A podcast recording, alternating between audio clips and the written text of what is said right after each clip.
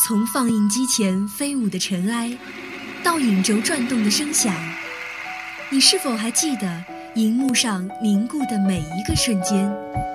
爱电影，分享光影世界里最初的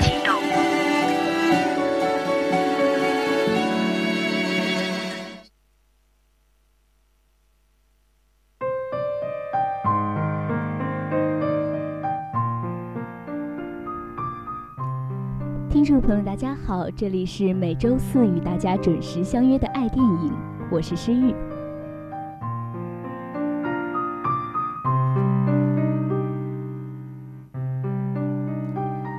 我想，你之所以喜欢一部电影，并且想要去和别人分享它，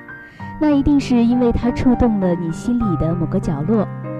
那或许是一个笑中带泪的故事，又或者是一种难以言喻的情感。今天诗玉向大家推荐的这部电影，就是由周星驰导演的《美人鱼》。你听过人与人的爱情？你听过人与鱼的爱情吗？或许在所有人的眼中，这都是一个不切实际的幻想，但是周星驰却把这个不切实际的幻想展现到了电影之中。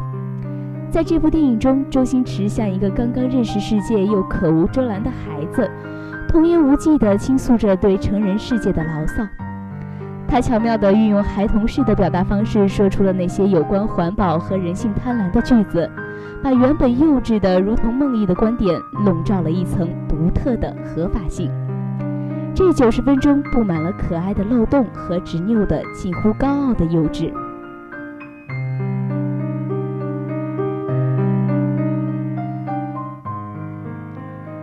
这部大年初一上映的商业电影，只是看起来有一个热热闹闹的搞笑外壳，但实际上它的内核是一个在成人眼中看起来或许有些可笑的童话故事。周星驰作为一个成年人，执拗地向所有的成年人喊话，他希望听到的回应是：“你笑着对我说，童话里还真的不是骗人的。”从题材本身来讲，这部电影无比的幼稚。无论是开场的那些破坏生态环境的纪录片片段，还是后来延展出的人性贪婪的主题，都是如此。但周星驰很聪明，他明白，如果躲躲闪闪或者彻底庄重地呈现这些，就注定遭遇嘲讽。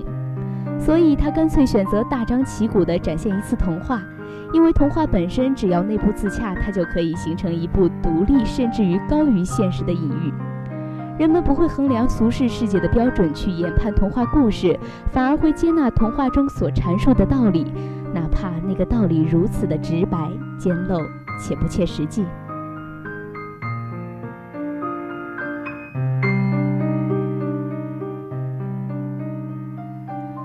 当人鱼族的老人阐述着种族群的历史与人类的分离、互助与交恶，说着人类是邪恶的，我们也都不会感到幼稚。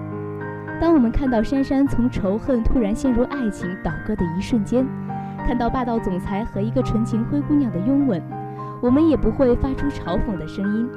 因为我们觉得童话需要用另一种的眼光去对待。这便是这部电影的特别之处：不平凡的故事显露着不平凡的道理，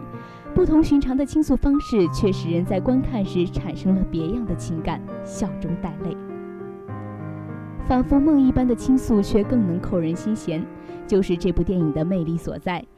希望听完这期节目的你，在一个安静的午后，或者是在一个休闲的周末，去到电影院去感受这不同寻常的魅力。